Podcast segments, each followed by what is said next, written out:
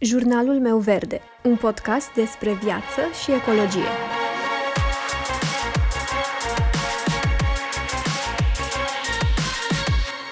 Bună, eu sunt Alexandra și tu asculți Jurnalul meu verde, un podcast despre viață și ecologie. Salutare, oameni buni! După cum ați văzut din titlu, astăzi vom vorbi despre motivele ascunse pentru care creierul nostru nu se poate opri din cumpărat. Uneori, în spatele deciziei de cumpărare se ascund niște motive despre care noi nu știm. Majoritatea oamenilor vorbesc despre consumerism, că este un obicei nasol, că este toxic pentru noi și pentru natură, însă decât să arătăm cu degetul spre un astfel de comportament, cred că este foarte important să înțelegem de ce. Ce se află în spatele acestui comportament? Să săpăm un pic în motivele care ne-au adus în acest punct, pentru că doar așa putem să schimbăm într-un mod eficient comportamentul respectiv, dacă înțelegem exact sursa acestuia. Așa că astăzi vom vorbi despre trei motive ascunse, trei motive pe care poate nu le-am conștientizat deja, pentru care noi facem anumite cumpărături. Și primul motiv despre care o să vorbim este de fapt un neurotransmițător, o substanță de la nivelul sistemului nervos, iar această substanță îndeplinește mai multe funcții în creier. Este implicată în învățare, memorie, în funcții ale sistemului motor, dar și în dependențe. Este vorba despre dopamină și probabil că ați mai auzit despre aceasta, pentru că mai este cunoscută și sub numele de hormonul plăcerii. Dopamina face parte din sistemul de recompensare al creierului, fiind hormonul secretat atunci când vrem să ne facem anumite pofte, de exemplu, când vrem să ne cumpărăm ceva. Însă ceea ce face ca dopamina să fie pe această listă de motive ascunse este că dopamina nu caută o linie de final. Aceasta va căuta întotdeauna mai mult, va vrea mai mult, deși dorința sau pofta respectivă au fost satisfăcute. Din punct de vedere al evoluției, acesta nu este un lucru rău, pentru că dopamina este un motor al progresului. I-a împins, de exemplu, pe strămoșii noștri să-și dorească mai mult și să ducă un trai mai bun. Însă dopamina se secretă, din păcate, și în momente care nu sunt legate neapărat de supraviețuire sau de momente în care pur și simplu vrem să devenim mai buni, ci se secretă, de exemplu, și în momentul în care anticipăm o cumpărătură, de exemplu. Nici aici dopamina, din păcate, nu este interesată de final și vrea mai mult, deși am cumpărat ceea ce am dorit. Iar asta se întâmplă pentru că dorința și plăcerea sunt produse de două sisteme diferite din creier, așa că de multe ori ajungem într-un final să nu ne mai placă poate lucrurile pe care le-am vrut. În momentul în care anticipăm, de exemplu, o cumpărătură dorită, noi suntem orientați spre dorință, spre viitor, iar dopamina creează un sentiment de entuziasm. Însă, odată ce ajungem în posesia obiectului respectiv, din starea de anticipare ajungem în prezent, iar dopamina nu mai este responsabilă, ci acolo intră în joc substanțe care se ocupă cu prezentul, cum ar fi serotonina, oxitocina, endorfina. Acesta este și unul dintre motivele pentru care cumpărăturile pot crea dependență pentru unii oameni, pentru că eliberarea de dopamină poate crea un ciclu de a vrea și de a cumpăra și mai mult. În plus, societatea în care trăim și faptul că produsele noi sunt disponibile constant și putem cumpăra online, toate acestea pot crește șansele de dependență, pentru că putem să avem acces instant și foarte ușor la toate aceste recompense. Așa că dacă vrem să schimbăm acest lucru și să avem un echilibru, o idee foarte bună este să facem cumpărături mai înțelepte, să ne gândim înainte mult mai bine ceea ce vrem să cumpărăm. Practic, să facem cumpărături care nu reprezintă doar impulsul de moment. În momentul în care cumpărătura este înțeleaptă și are de fapt sens pentru momentul prezent, există mult mai puține riscuri să fim dezamăgiți și mult mai puține riscuri să căutăm din nou eliberarea de dopamină. Următorul motiv ascuns pe care l-am pus pe listă este manipularea. Publicitatea și tehnicile de marketing ne pot face să ne simțim că avem nevoie de anumite produse, ceea ce duce într-un final la cumpărături impulsive. Și dacă vom fi un pic atenți, vom observa mai multe tehnici folosite pentru a influența comportamentul și emoțiile noastre în ceea ce privește cumpărăturile.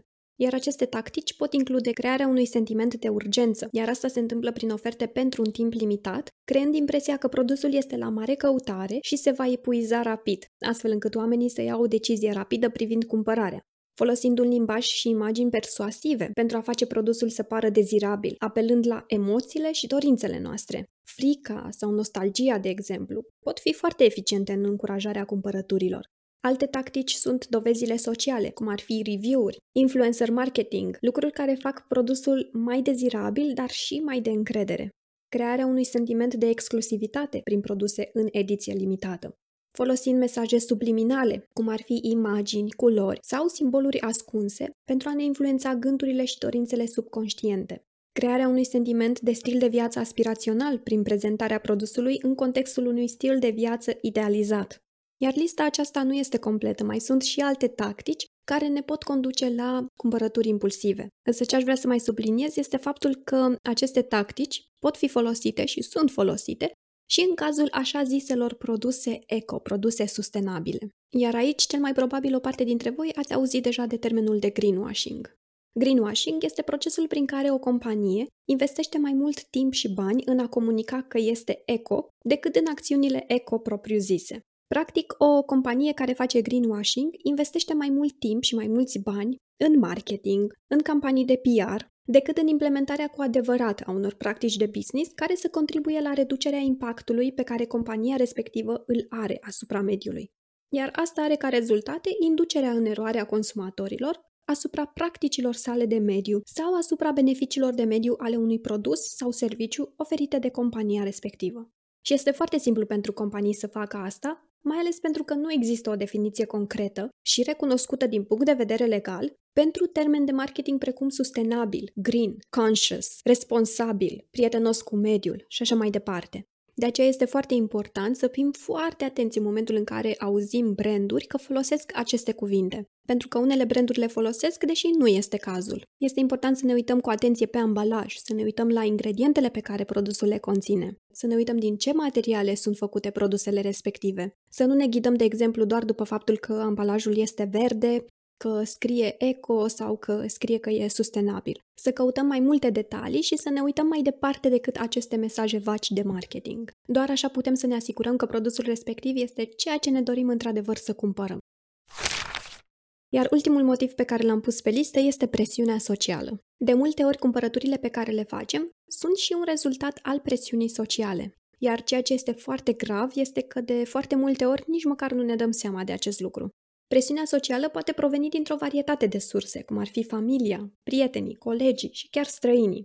Un mod prin care presiunea socială poate influența comportamentul de cumpărături este influența rețelelor sociale. Platformele de social media permit oamenilor să-și împărtășească achizițiile, experiențele și opiniile cu prietenii și urmăritorii lor, ceea ce poate crea un sentiment de presiune socială pentru a se conforma aceluiași comportament de cumpărare și a face parte din grup.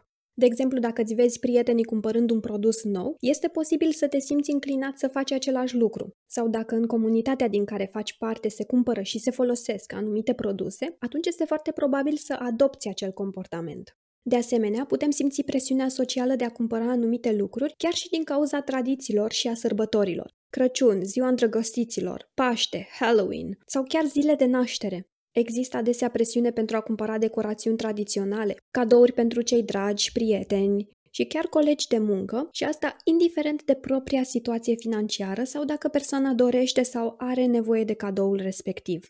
La fel, există presiune pentru a cumpăra anumite articole pentru a sărbători tradiții specifice, de exemplu, cumpărarea de haine tradiționale sau accesorii pentru nunți sau alte sărbători culturale. În toate aceste cazuri apare sentimentul acela că dacă așa face toată lumea, așa se face, așa e tradiția, așa este corect. Și de multe ori poți să simți că vina e la tine, că faci ceva greșit, că nu faci ceva bine dacă nu faci și tu la fel.